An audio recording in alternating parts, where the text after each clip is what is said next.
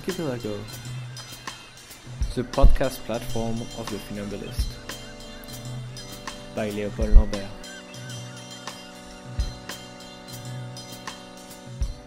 Today, the politics of the olfactive body, with Rahel Aima and Ahmad Makia.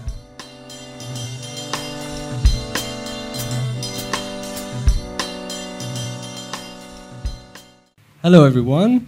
Uh, today we are recording live from Amman, from uh, the Amman Labs, uh, uh, Columbia University Studio X uh, in Amman. And uh, I'd like to thank Noura Akawi for organizing this event. Um, this first conversation will be with uh, Rahel Aima and Ahmad Makia. Rahel is um, a writer and, a, and co-editor in chief with, with Ahmad of The State and she's also an editor at the New Inquiry now. And uh, Ahmad is uh, also a writer, also the editor, the co-editor in chief of, of the state, and uh, a, a researcher in what he likes to call the Pan-Arabic hangover. Uh, hello, Rahel. Hello, Ahmad. Hi, Leopold. Uh, so today we will speak about um, the politics of olfactive bodies uh, in reference to one of the issue of the state uh, that you you called uh, uh, the the social olfactory. But maybe before we we begin um, uh, truly this conversation, uh, can I, can I ask you to maybe briefly introduce um, what the state is, uh, Ahmad? Maybe. Um, well, the state started back in 2012, and we're publishing practice based out of Dubai. Um, we're mainly interested in digital technologies and their rupture in social environments, um, non-Western futurisms, um, and we're also inter- interested in language and vernaculars. Uh, so we actually have an online platform where we kind of publish more regularly, um, and then we do kind of themed print objects. Um, so and so now we've we've published about five five different books, book objects, we'll say, and new one is coming out in uh, March, which is looking at accents and vernacular. And maybe I should say that uh, the state is um, is one of the very rare uh, platforms that uh, very successfully managed to um, articulate ideas around both the, what I would call the, the world of architecture uh, or, or spatial politics and uh, and the world of the humanities. So really the, the this dimension of both politics of bodies and politics of space together. And uh, I, I guess that relates a little bit to your respective backgrounds in uh, in human geography and urbanism for you, Ahmad, and anthropology for you, Rahel, right? Um, so uh, maybe to mention the, the second volume of um, of uh, of the state that was um, uh, that maybe brings uh, brings this dimension of politi- spatial politics. Uh, we won't talk so much about it um, in this conversation, but I guess it's it's it's funny enough to mention that uh, four four uh, contributors to uh, to this issue were also part of Archipelago. So that there was uh, Daniel Fernandez Pascual, uh, Demilit, uh, Greg Barton, and Mona Lisa Garavi. Uh, that was last week in Palestine. But so the, the, the issue the issue of the state that I was particularly interested to address in this conversation is, uh, is this uh, third volume, the, the social olfactory, as I was talking about earlier. And, um, and uh, maybe I would like to start with your, your personal note that opens the social olfactory, and then I'm, I'm, I'm going to actually quote from you because I, I think it was pretty great. Uh, so I'm quoting now. Like, We're tired of Madeleines and of Western civilization reductive straitjacket of smell and memory. So that that's quite a manifesto. Uh, uh, I, I guess I'd like to he- hear you a little bit uh, about that more, and maybe the idea that may- maybe the Western civilization's uh, uh, straitjacket of smell might might maybe to start calling calling it one of the five senses, right? It's like uh, to to put a name of things, to categorize things, to say there's five ways of five body bodily ways of uh, of interpreting the world that might be actually pretty reductive. So um, could you maybe describe a little bit more for us um, what you meant in this uh, in this uh, very uh, sharp sentence, uh, Rahel? So actually, the, this sentence was in part a quote from one of the pieces from uh, Paco Salas, which was kind of talking about specifically like smell, um, smell and memory, but in Jalapa is the place in Mexico, and I think very much this direct tiredness. Because when you talk about smell, you're kind of like, well, do I talk about the Madeleine? Do I talk about there's not very much else? Um, this issue more broadly, um, it came out of, I think, as the state as a practice, we've always been very much interested in the senses um, that are less addressed, I would say. And um, one thing I guess we didn't mention before is we're very much interested in what we call the printernet, which or the transition from analog media to digital media, and also the sense of what gets lost or per- perhaps even gained in that transition. So, um, smell is when you're talking about technology or even putting print online, smell and the haptic, you get the haptic, the touch, is something that both, those are both aspects. And I guess I'm going down to this like five cents thing, which you don't like, but um, those are two things that you kind of very much lose when you're trying to put print online or, yeah, or render like a, a publication that way. So, um, with this issue, we're really trying to look at the social politics of smell, and it came out of in part before we started the state. We had a very short-lived urban research journal, which we called um, Barzakh, kind of looking at this suspension of space and interstitial zone, specifically with Dubai. And one of the things that we wanted to do, which we never actually carried out, was a thing of um, there's a thing that's I think it's I don't know if it's specific to the Gulf. You might have it here as well, but when often when Khalijis walk by, you'll have this kind of oud, oud trail, like a scent trail, almost in a way that you can kind of trace where someone has gone, and you can trace it like not just immediately.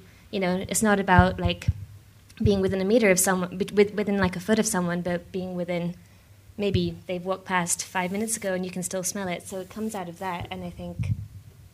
And I think to add onto the whole Western civilization part that you were kind of looking at is I mean, we there's a lot of studies that go into the visual or audio. You feel that we're very visually trained, very uh, um, sonically trained as well, right? And even touch-wise, say with computers, you know, we use, but smell still feels like the last sensory frontier yet to be heavily commercialized or digitized. And the idea is how do you how can you recreate a nose? And one of the articles that were that was in the volume was kind of looking at attempts, scientific attempts at trying to recreate an electric nose and how that's almost impossible because there is very little that is unknown. I mean, it's very unknown what our noses can do, and the experiments within that are quite limited. So we were. So this was kind of almost an attempt at trying to dis- what, how can we how can we use smell to understand the world around us, other than photographs or or you know, soundscapes or any of that. So that's maybe where the architectural part of it kind of comes to look at olfactory landscapes and which ones have we been trained, which one have we been, how, our noses, what have they been acclimatized to learn or kind of, because I mean, even if you look at the industry of smell, um, really it's, uh, it's completely monopolized by five companies that create every scent from your detergent up to your big fashion um, house kind of special f- fragrance houses, right? So, and they, so we were trying to see how, how can we hack into that? Like, how can you use smell and kind of try to interrogate what's around us. And I'd add um, one example that we found when editing this volume, which kind of illustrates this almost reductance or the kind of place of smell in the world, is there's not that many words in English for to say smell. You can say smell to scent, and then you're like maybe a couple more, but you're kind of stuck. And we really noticed this when editing. We're like, okay, everyone in this volume is used like you know we do a word check, like how many times is smell used, and there's not even verbs for that kind of act. It's not that many of them, and that's something that was kind of a surprise, but became very clear to us. I think. Yeah, and I think even in terms like trying to also discuss smell as um, trying to discuss disgusting smells, right? Or like what what our noses have been trained to kind of um, exclude from I mean, you know, so disgusting smells are not really dis- discussed, right? So the politics of excretion, politics of sweat, politics of bodies that come into that. Miasma, miasma comes up a lot, right? Like sewers, that sort of thing, and what kind of smells those produce in our urban environments as well. Mm-hmm. Um, and and I, I, suppose one one particular aspect of uh, of smell in relation to bodies is that it, it really it really materializes how uh, how we don't really, we're not quite sure of what the limits of the body are, right? Because it, it really concerns a sort of atmosphere that are peripheral to the body or that are actually still p- very much part of the bodies, and somehow we we have this sort of invisible um, in, in social relation. Like we always we always somehow smell smell the other without really knowing it, uh, or sometimes by actually knowing it. But uh, uh, uh, and, um, so so in the when when we tend to, to stop a little bit too too much on the on the visual aspect, we might we might lose this sort of blurry blurry halo almost around the body that are that once again is still very much part of someone's identity, isn't it? I said I will call call out. Yeah, I agree. Actually, I was just thinking when you're saying that is, um, in terms of like I don't know, marking otherness or marking difference. I feel like that's kind of almost the most immediate, in a way, like reductive way to kind of, yeah, I guess to other someone, you know, they smell weird, they smell bad, and like that's and some of that is related to, um, to the visibility of the body, like you know. And it's related to class, obviously. And like when you, often it's related to like you can smell someone's sweat, you can smell that someone's human because we expect I think in certain urban environments that you that is completely masked. And like one thing that we found very interesting in our research for this is that there's this weird thing of um, using like, using like artificial natural smells to mask what is actually very natural. Like you mask the smell of the human body, everything it exudes with you know a fake pine tree or like ocean breeze or like something like that. So yeah. Well, well, I guess you, you give me a perfect transition for this uh, this video that I wanted I wanted to show. I mean, that is very much less a video than a, a, a sound to listen to, but uh, maybe to give a little bit of context. Um, uh, what I, what I'm about to show is about a minute thirty of a, of a fictitious interview I conducted for a film that ended up never really existing, based on my very poor very poor skills in filmmaking. retrospectively, retrospectively, uh, uh, uh, uh, it's it's on it's only retrospectively that I realized that maybe that, that was not my that was not my best uh, my best skills to do to make movies. But uh, I was I was trying to make a sort of um, uh, with a few friends. We were trying to make a, a, a, a sort of pseudo documentary of. Uh, what I like to call the New York Commune, so in, in relationship to the 1871 Paris Commune, when Paris declared its independence uh, uh, uh, from the rest of France and created a sort of proletarian uh, proletarian republic for, for I mean republic might not be the right word actually but a proletarian commune for, for about three months and so to have a sort of um, a sort of film that would that would um, have the, um, this this narrative on um, on contemporary New York um, where I would interview a few people and they would tell me their story within within this fiction within this fiction. So um, so this video is is from um, is is a, a friend of mine, uh, Nicolas Patsopoulos, explaining uh, his vision of the story, and he he, he thought that um, he would he would really insist on this. Um, on this aspect of the smell, so here it is. The smell, man, the smell. Before everybody was smelling like aromas and soap and everything, and now everybody's smelling something strange. Something that we were taught to believe that it was filthy and ugly, but it's a basic human thing, you know, the human smell. Everything that we have done is smell dependent.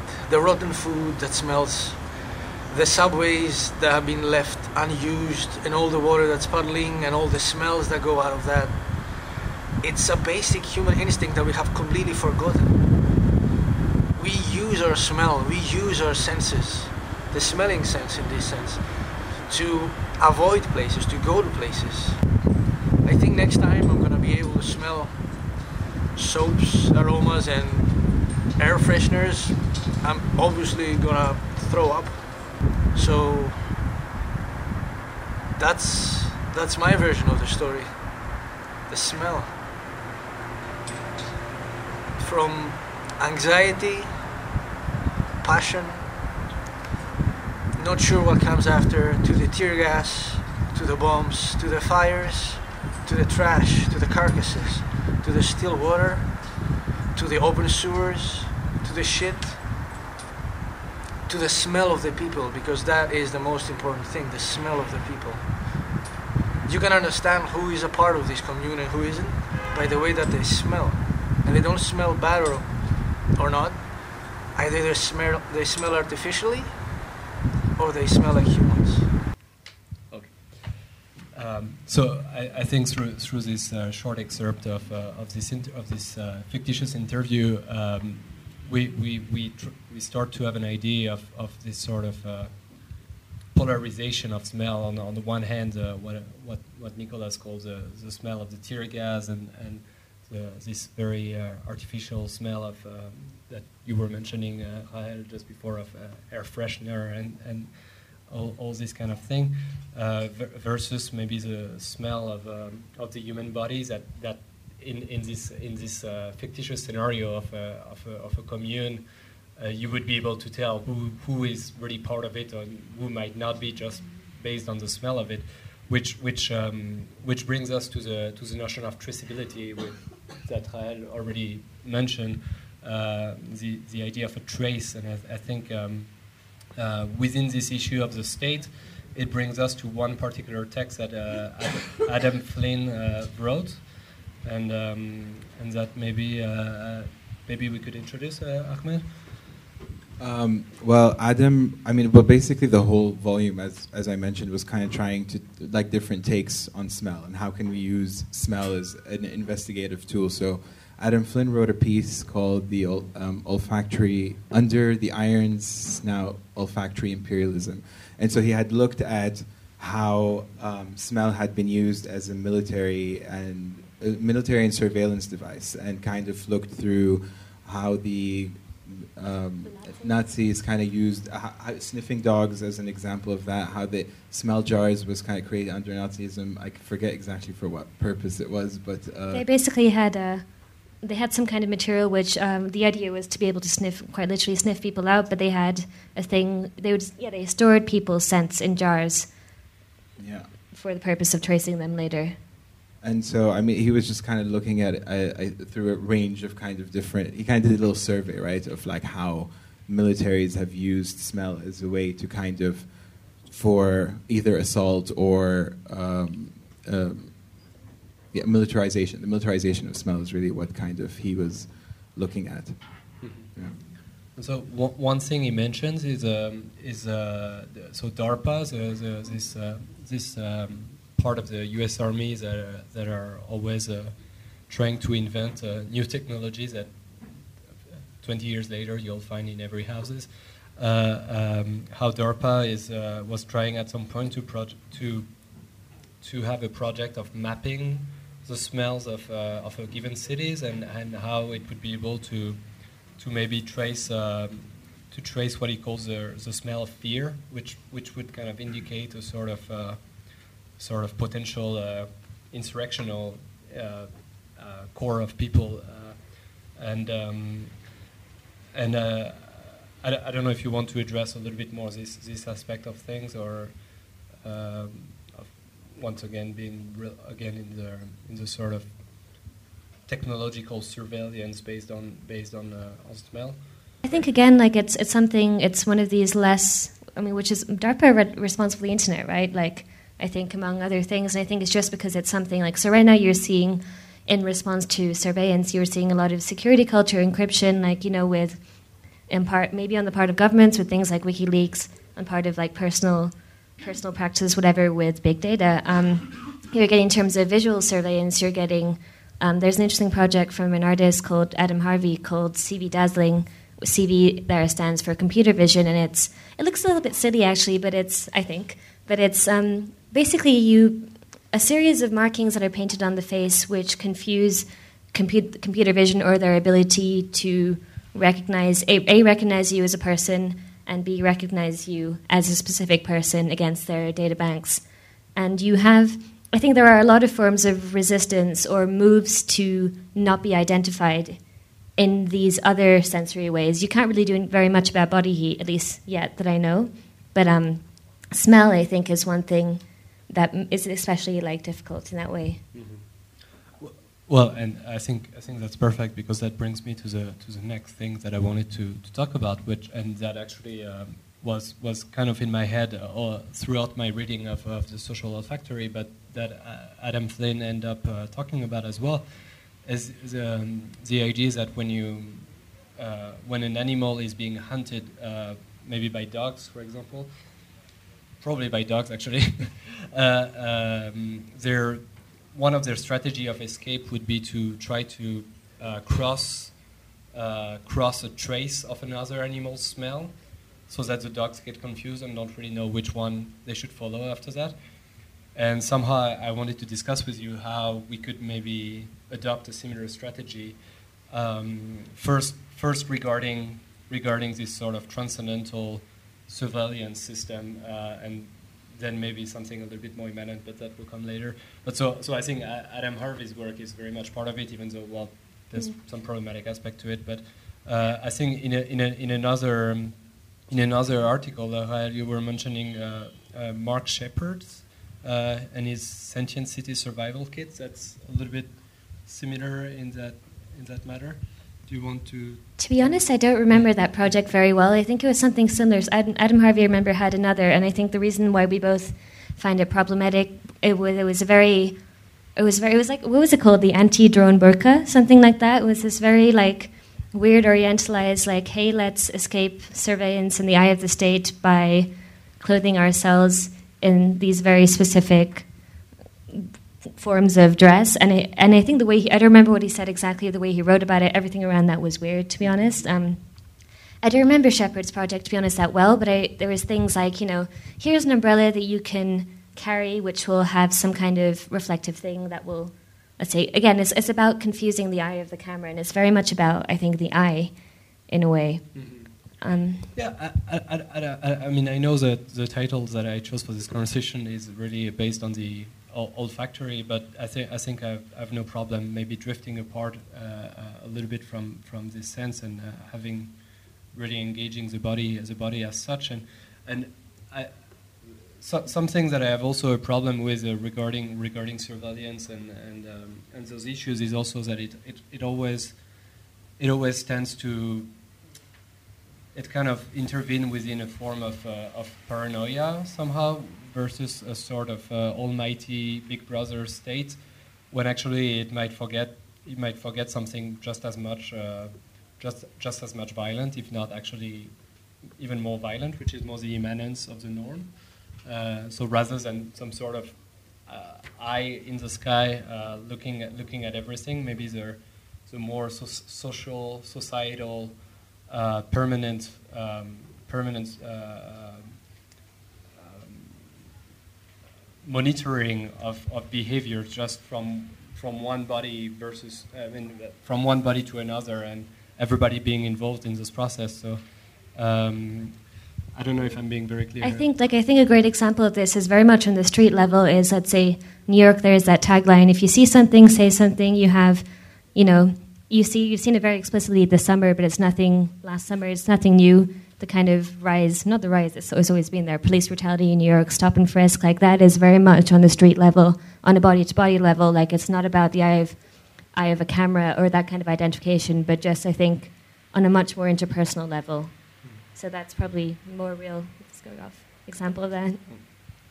Um, and some, something you mentioned uh, within your article, Rahel, is also the, the and that really relates to this immanence of the norm. I think is, uh, is going back always to this very paradigmatic legislation uh, in France of the of the law of October October 11th, 2010, that prevents anyone to anyone to um, uh, to hide their their face in public, which uh, was uh, obviously within the text of the law. It's not said like that, but within the debate around the law was very much. Uh, very, very much explicit about about uh, the targeting at, at Muslim women wearing the niqab. And um, and so so there's something something interesting in how there's um, this normative uh, necessity to always avoid dissimulation and and um, and that's why that's that's where I was going at with uh, maybe it's not just about the video surveillance camera it's it's it's also about um, something very much active within society itself Um, I don't know, Ahmad. Maybe you want to to talk about that a bit.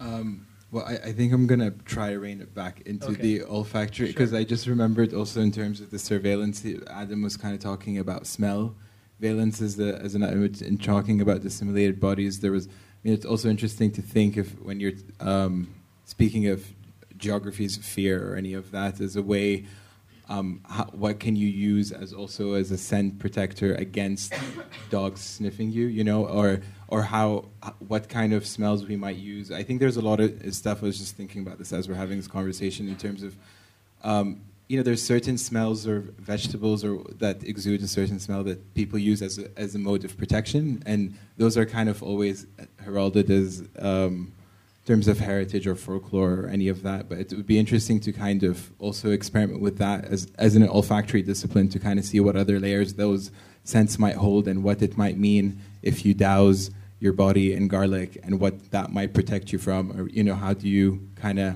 escape or as another form of CV dazzling or any of that sort of stuff. There's also, like, quite recently, um, what's happening, like, there's this thing called deodorant candy. There's a couple of brands doing it, but it's kind of with the same idea that your skin, which is your you know, largest, largest organ, is also kind of a really like efficient diffuser of kind of molecules, olfactory molecules, among other things. Um, so there's like people are making this candy which you can choose, which you can chew, and it kind of releases whatever scent that you, whatever flavor you buy over the course of a couple of hours. And I think maybe that might be a strategy in this sense, um, or implants. Um, as, a, as a final question, I, I, um, I want to go back to your, to your editor's note in the, in the beginning of this issue, uh, and where you, you mentioned this, um, and I'm sure you'll describe it uh, much better than me, but uh, you mentioned this enzyme, I think, that, that makes the paper of books uh, yellow over time, and you're wondering later what would be the smell of our pixels. Uh-huh. So could, could you could you maybe draw up a conclusion of our conversation based on that? I mean, I know it's supposed to be my job. I mean, to speculate on what pixels might smell. I mean, I, I think maybe say with digital technologies, it's been very difficult to ascribe kind of what it smells like. But actually, advertisers have been experimenting with ways of like how when you watch an ad on your computer, if your computer might be able to spray something in your face to kind of conjure a certain memory. They've already started doing that. Um, I think in South Korea, Dunkin' Donuts did this um, ad. Yeah, would, would basically uh, each time a bus would uh, stop next to a Dunkin' Donuts, in the bus there would be these diffusers that would kind of spray the smell out, and that would be so. That might be a thing of like how pix- pixels might just become these. Um, they might mimic kind of what we might think as natural smells or any of that, right? Like I don't I'm not really sure exactly what pixels um, might smell like. And I think in the terms of the, the chemical lignin, which is the the graying or the yellowing, uh, sorry, the yellowing of, of pages and that kind of old old smell of the book. And I think wallpaper and Karl Lagerfeld actually made a smell which was just completely based on lignin. And that, I mean, as with the depletion of books and publishing, you know, that smell becomes so much more um, objectified or even romanticized, I think. And so, um, yeah, that's. Uh, final, final word, maybe, um, or which is probably well, maybe saying almost the opposite. Um, actually, one thing about lignin, the reason why people um, seem to like it is that it's very close to vanilla. Not something you can necessarily identify, but I think it's chemically it's very close. It has a similar kind of um, evokes a certain response in the body. What I would say with pixels, though, one of the things that we I think do a lot with the state is with this analog to digital transition is look at the idea of a skeuomorph, you know, which is these aesthetic remnants of older technologies which no longer necessarily, you know, have a function, but they're kind of there for ease of use. So like QWERTY on a keyboard, which came from a typewriter, the rewind symbol, which came from, you know, tape reels or when you're actually rewinding things, things like this. And especially with print, um, when you put print online, you have, you know, the animated flip page. You have this effort to make the screen look as much as possible like the page. And I think that's something we've done very much backwards in design, try and make the book look like the screen. But I think something that we, or at least I, maybe have come to more recently is it seems we're trying to do the exact same thing, or create. A, I think to try and make pixels smell is to not take a digital environment seriously, seriously or on its own terms. And I think, you know, there's no smell that's good. I, think just to add one one of the projects that was in the volume actually was um, scent Polaroids, right? So we had a perforated page where you had four kind of little cards of with a certain fabric where the idea wasn't the idea is we use a certain fabric that would suck smell even you know would kind of keep it but the idea was is like this is an experiment tear them off and try to see what you could capture with smell because you know you can record again visual and audio material very easily but smell is actually very difficult to um, capture. And so this was almost an attempt to kind of use paper material and fabrics to kind of capture um, smell or digitize it in a way. Is the issue still findable uh, for people yeah who yeah. are I, interested? you, yeah you can buy it on our website. Yeah. Well, that's definitely something I recommend to everyone, as well as uh, following following uh, the state uh, uh, as a, also an internet platform uh, on a on a daily basis. Uh, Rahel Ahmad, thank you so much uh, for talking with me today, especially in such uh, such intimidating uh, circumstances. And uh, and um, as as usual, I think we uh, will add all the necessary information to the page to for all of that to make sense with uh, reference articles and books and uh, maybe smells as well. Thank you. thank you Leopold Thank you.